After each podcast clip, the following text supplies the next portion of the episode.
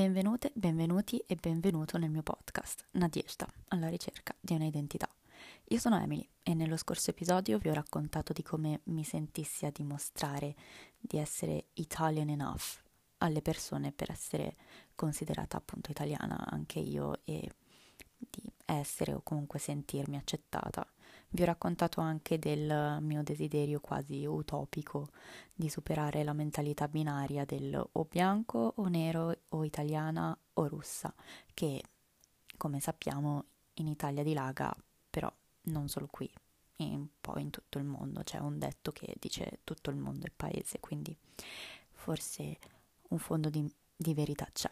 E abbiamo visto anche come in tutto il mondo, appunto, ci sia questa maniera di pensare e come il sentimento di identità nazionale sia tanto forte quanto perlomeno bizzarro, come direbbe Fisher.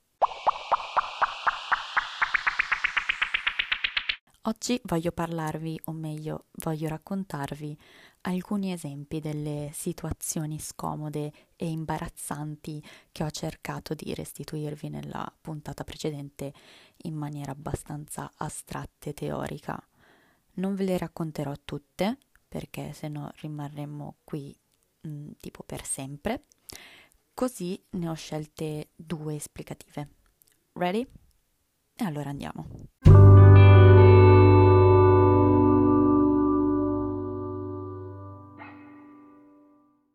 In estate, quando ero piccola, ogni mattina mi svegliavo prestissimo per salire a Milano con i miei genitori, i quali entrambi dovevano andare al lavoro. Così, mentre loro stavano in ufficio, io stavo dai miei nonni. Il mio papà la mattina mi accompagnava fino al cancello del palazzo dei nonni e poi salivo da sola perché papà sono abbastanza grande per arrivarci da sola. Sì, ecco, ehm, sono stata sempre un peperino, proprio fin da piccola. Era uno di quei tanti giorni estivi. A metà mattina decisi di andare con mia nonna al mercato e fin qui tutto ok.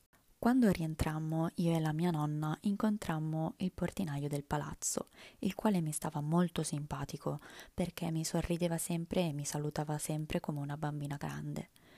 Però quel giorno decise di commentare. Buongiorno signora, che bella sua nipote. Da chi ha preso questi occhi azzurri? Dalla mamma o dalla nonna? E mia nonna, vedendo che io non volevo dirgli da nessuna delle due, intervenne per tagliare corto dicendo che mia madre è sua figlia e quindi io avevo ereditato gli occhi della nonna. E così io ho preso la mano di mia nonna e salimmo in casa. Fine prima situazione scomoda. Ora, a parte che mi sono arrabbiata con mia nonna perché ha mentito e quindi ha nascosto il mio passato, cosa che non mi è mai piaciuta perché, come dice la mia favola della buonanotte, non se ne deve vergognare. E, e quindi quel non se ne deve vergognare in questo caso se n'è andato un po' boh, nel dimenticatoio. Però, vabbè, Emily, non sei mai contenta di nulla, una ti fa il favore e tu ti arrabbi. Vabbè, soffermiamoci sul perché io fossi titubante sul dare la risposta. Ecco, innanzitutto c'è da dire che non era ovviamente la prima volta che mi facevano quella domanda e io avevo sempre risposto mm, non lo so, sono stata adottata, non ho mai visto la mia mamma biologica, quindi boh, non lo so. E quella risposta che all'inizio davo con così tanta serenità e leggerezza iniziava a pesarmi. Ma perché iniziava a pesarti, Emily? Beh, perché la controrisposta a quella mia risposta era sempre la stessa. Oh, mi dispiace, quindi dove sei nata? Ah, ma allora sei rossa. Eh, si vede dalla carnagione che non sei italiana.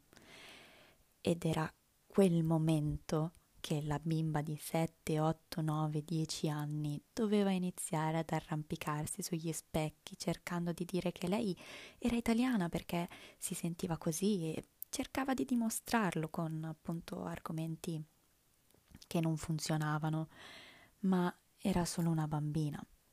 E che ne vuole sapere una bambina di cosa voglia dire essere italiana in confronto a una persona adulta?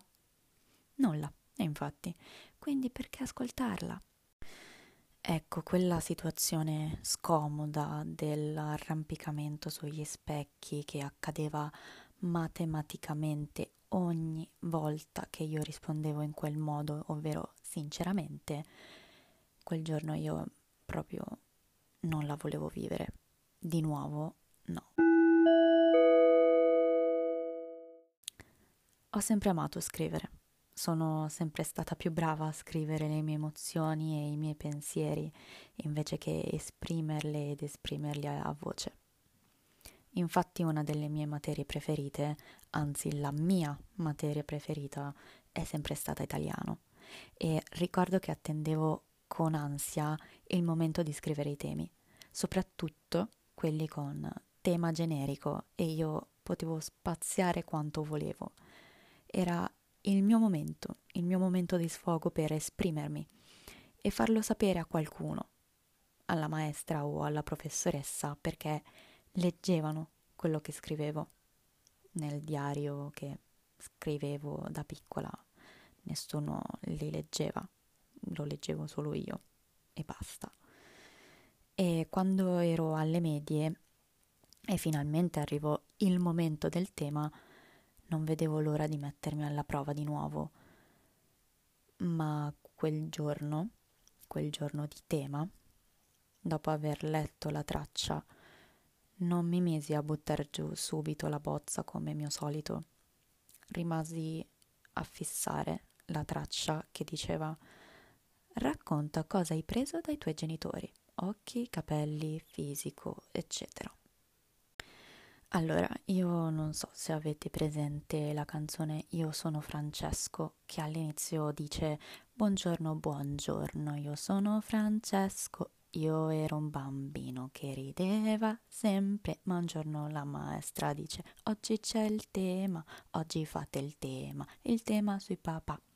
Io penso è uno scherzo, sorrido e mi alzo e poi va avanti. Ecco, io uguale. Io uguale, non mi alzai per andare dalla prof, ma eh, dopo aver guardato il foglio bianco come Francesco, trattenni le lacrime e iniziai a sfogarmi scrivendo sulla bozza una roba tipo io sono adottata, che ne so io come siano i miei genitori biologici, che ne so da chi ho preso gli occhi, i capelli, i denti da coniglio, i canini sotto che sembrano quelli di un vampiro. Per quanto ne so, mia madre poteva essere una strega vampira dai capelli rossi e mio padre un coniglio, visto che nella lettera di adozione lui non viene menzionato. Questo spiegherebbe perché mia madre mi ha abbandonata e evitare che perseguitassero anche me quel tema, che era uno sfogo unico, un viaggio mentale unico, fu letto in tutte le classi del mio anno. Fu il miglior tema che scrissi in tutti quei tre anni, mi disse poi la mia professoressa d'italiano. Sì, certo, era un tema assurdo, lì dentro non c'era nulla di reale, a parte alcune mie caratteristiche fisiche. Nulla nulla tranne il mio non saper nulla sulla mia famiglia biologica, sul mio passato, sul perché io fossi arrivata lì allora e qui adesso. Mi rendo conto che questo secondo racconto sia stato o possa essere stato come uno schiaffo a cinque dita in piena faccia. Non è stato facile neanche per me raccontarlo in realtà. E ehm, cosa, cosa c'entra questo episodio con il dimostrare di essere italiana, Emily?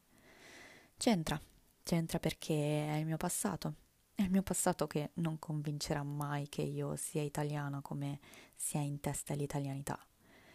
Io ho un nome e un cognome italiano L'italiano è la mia lingua madre, il mio piatto preferito sono le lasagne e se non dicessi di essere stata adottata si vedrebbe sulla carta d'identità che non sono nata in Italia. Si riconoscono i tratti dell'Est, perlomeno chi ha un occhio abbastanza attento e allenato li riconoscerà e nasconderlo sarebbe mentire non solo alla persona a cui sto parlando o a cui ho parlato o a cui parlerò, ma anche a me stessa. Ed è evidente che è un compromesso a cui io non posso e non voglio scendere a patti.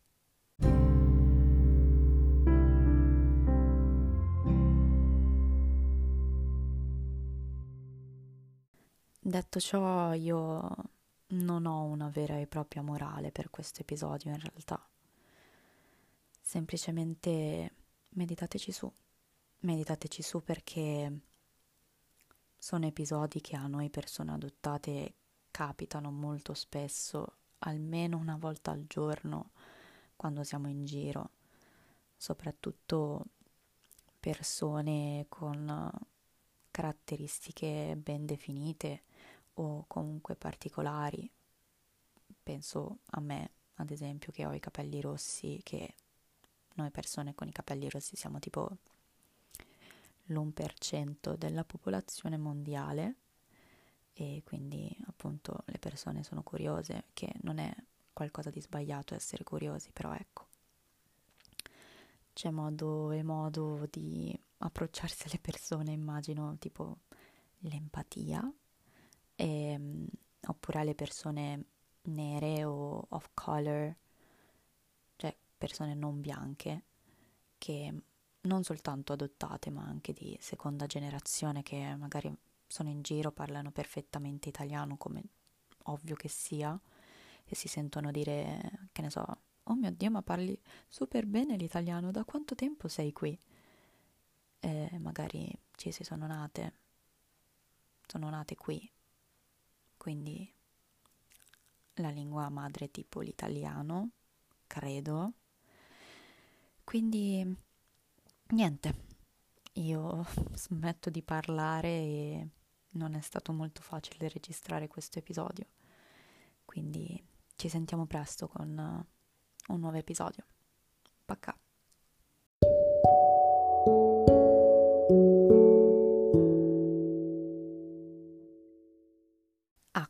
Comunque per la cronaca, per chi se lo stesse chiedendo, Pacca, che lo dico alla fine di ogni cosa che faccio sostanzialmente, vuol dire ciao, di uh, despedida, mi viene in spagnolo, come si dice?